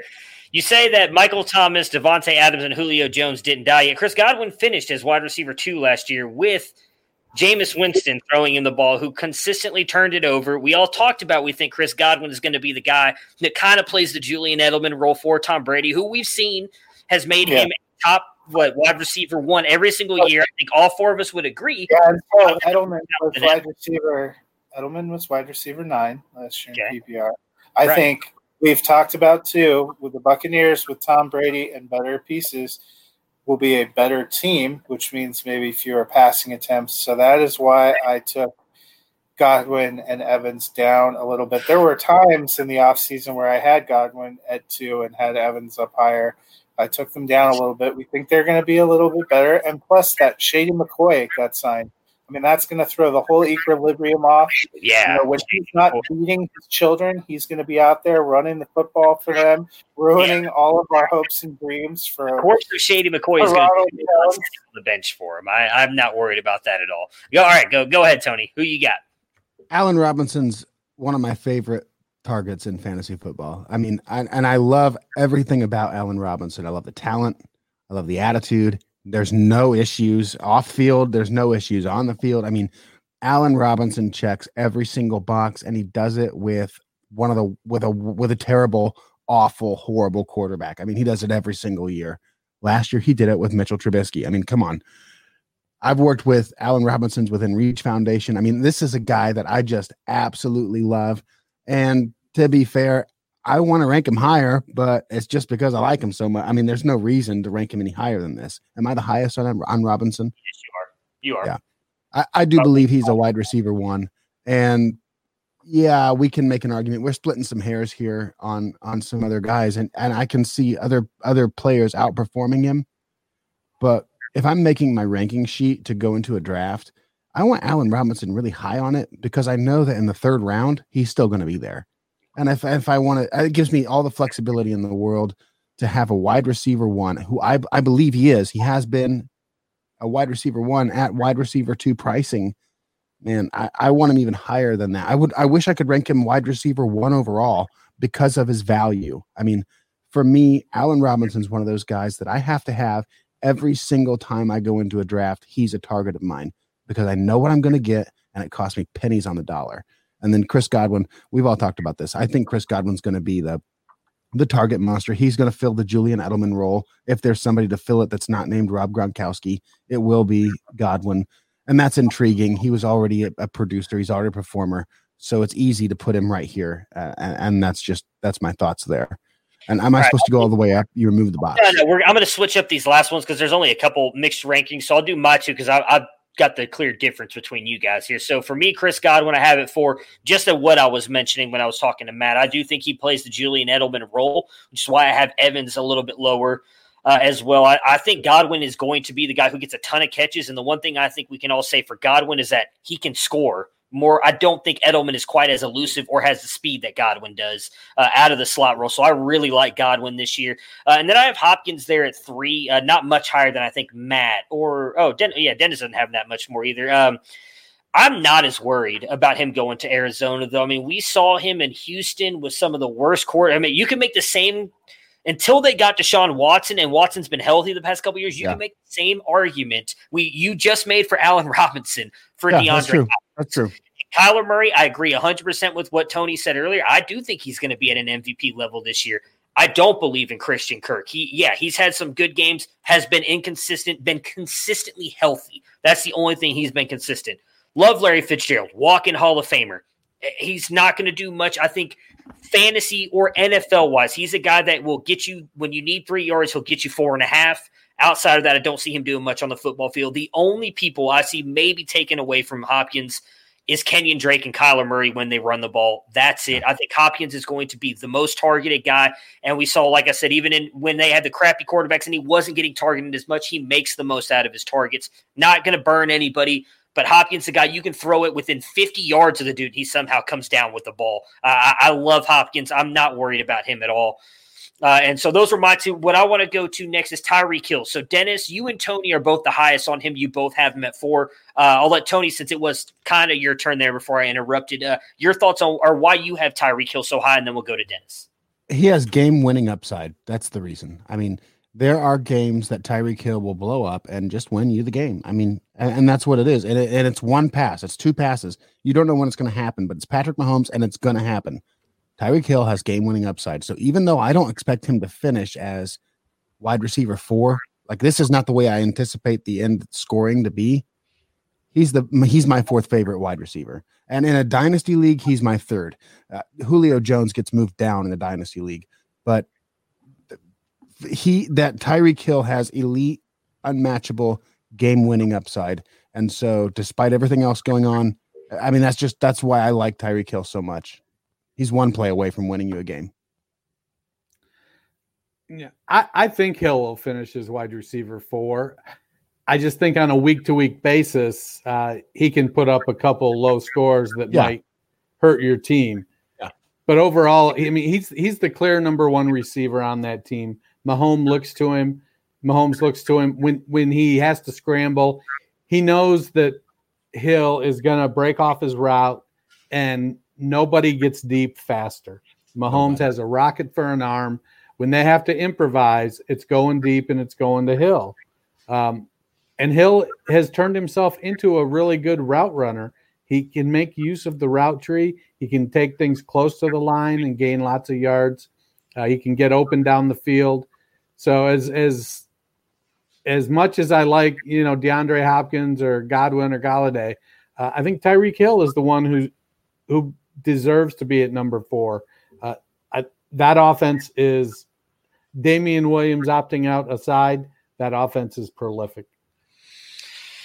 All right, then I'll uh, we'll kick it off here with uh, Fox. You uh, you and Tony both have Julio at three, and then I'll get uh, your thoughts, Dennis, on him as you have him at two.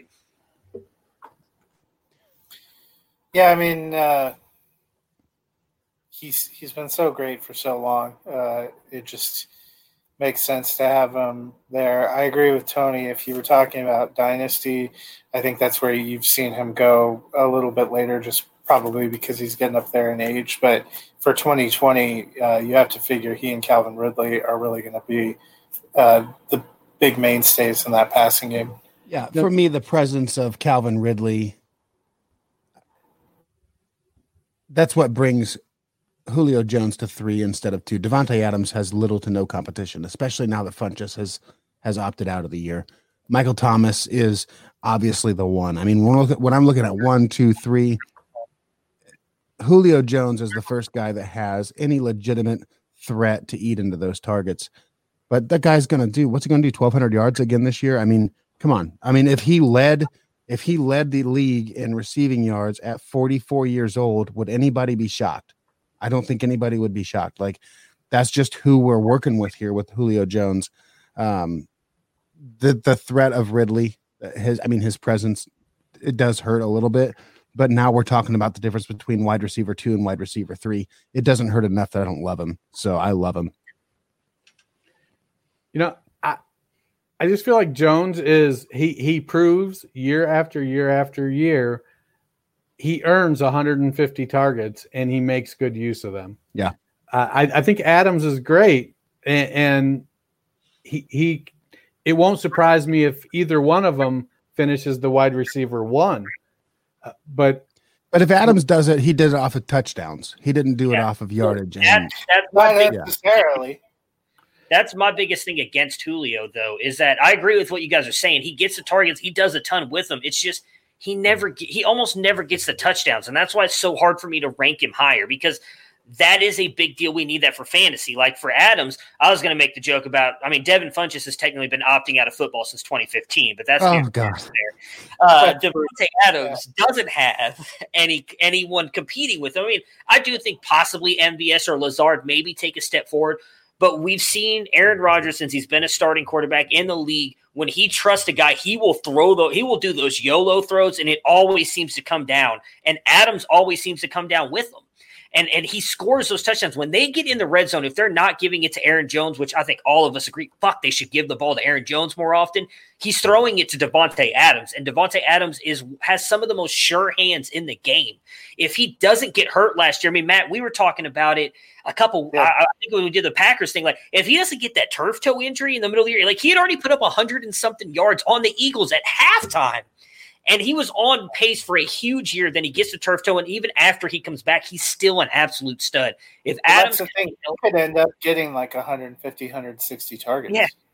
like i- i- if he stays healthy, I honestly think he's the one this year over Thomas. And I think Thomas drops because of Sanders. Thomas has never had someone like Sanders opposite of him. And I think that does hurt him a little bit this year. But go ahead, Dennis, because I, I did kind of just take over there from your No, I, I, I, don't disagree with anything you, you, you said. I mean, I mean, in 12 games, Adams had 127 targets and 83 catches last season. You know, Julio had 99 on 157 targets in 15 games. So it's, it's, you know, if they're both getting 10 targets a game, now Julio had 400 more yards on what 16 more catches. So he, he, he does definitely, you know, he's about two yards per reception over Adams. There was one touchdown difference, three games. I think if uh, if they both played 16 games, then based if I was to extrapolate out last season, then Adams probably has seven touchdowns to Julio's sixes six. Um, I'm I'm in on Julio this year at the number two. I, but like I said, it, I won't be the least bit surprised if uh, either one of them finishes the wide receiver one. Yeah. Have you guys ever, you know, had the situation that I love Julio Jones as a player, but in Dynasty, he's the most frustrating player to own because it feels like no one wants to give you what his what his value should be. Which means you should be able to trade for him because people Yeah. undervalue him. Well, I don't think I don't think you can. I think that's the thing is like Julio Jones owners value him where they should. A top three, four, five at worst wide receiver in the NFL, but nobody wants to pay that. They want to pay like a top Yeah. 15 ish wide receiver value is what they want to pay for. They, they don't want to pay for what he is worth, I think is what Matt's saying. And I agree with Yeah, that. like two or three years ago, people were saying he was old and he's almost at the end, and here we are, 2020. I mean, he feels like a lock to me in the top three of receivers. That's that's what makes it frustrating sometimes. You know, All right, you guys have uh, any anybody want to add anything else on Adams or Thomas? No, I'm I'm good. We got it, man. Yeah. All right. Well, that'll do it for us today. A little bit longer than usual. A little bit Well, of we should at least mention who number one is. it's Michael Thomas. I Michael mean, Thomas. that's right there. I said it. I said it was Michael we Thomas. said it. We didn't even mention it. I mentioned it. I said Oh, Michael is the in one. passing, you're going to take the best wide receiver in the NFL and just mention him in passing. I think everybody knows it. I mean, like, I mean, what is there to say? He broke the reception record. He's on an offense that clearly values him where they should. Uh, like I said, for me, the only thing I have to say on Thomas this year is I, I could honestly see him not being the one with Sanders there. Like Sanders brings a dynamic to that offense that they have not had. I, and I, I think that he could easily take enough away from Thomas that a guy like Julio Adams. I, I don't know about. I love Hopkins. I don't know if I could see Hopkins being one. Uh, but Adams or Julio, I Chris Godwin. yeah, or Chris Godwin sneaking up to that one spot just based on Sanders stealing just enough away from Thomas. But outside, I mean, he is a stud. There's nothing. I mean, most Buckeyes are. Let's just be honest with ourselves here. Most Ohio State Buckeyes players. So- Rondale Moore is the only good Purdue player that I can think. Over under five years until Matt gets the Ohio State face tattoo. Uh, it's already in the works, buddy. I'm just trying to save up the money for it. I'm getting the Buckeye right here, right here on the cheek. All right. Anybody else want to say anything about the best wide receiver in the game? Nope, just Yep. needed to make sure it was acknowledged. All right. So that'll do it for us today. Obviously, Tony, thanks for jumping on. It's always fun having having everybody on here. A lot more busting balls and arguing, which I which I, I do enjoy. Uh, we will be back next Thursday with our tight end ranks. Uh, we're going to try and rank 20 of them. I don't even know if there's 20. Ti- I guess there technically is 20 tight ends in the league. Well, there's like 20 of them. one through Yeah. six, Holy cow! and then, and then seven through twenty are all 20. interchangeable. Yeah, right. There'll, there'll just be a lot of names on the list. It'll the first like ten minutes of the show will go quick because that'll be the twenty through six range, and then we'll spend the next hour on the one through six guys because those are the guys that matter. Uh, but and then we'll obviously be back on Monday with some preview of some division. I'm not hundred percent sure which one yet. It should be on the AFC South. AFC point. South. That's why Matt Unless is. you're ready to start your division. No, we're AFC doing the North North match, and I, Only I specifically saved the Browns and Bengals for the very last show. So it should be Texans and Titans on Monday then. I Texans think and so. Titans. I'll pull. I was working on pulling up the schedule. It is the Houston Texans and the Tennessee Titans on Monday. Everybody, have yourselves a good weekend. Stay safe, stay he- uh, healthy, and we will talk to you guys again soon. See you guys. Prepare for glory! I wanna know if you got your popcorn ready. Do you got your popcorn ready? I came out the womb, I was ready. Unbelievable touchdown. I would be honored if you played football for this team. Throw it up above his head. They can't jump with me. Golly. Oh, they tackle him at the 40 yard line. Who can make a play? I can. Who can make a play?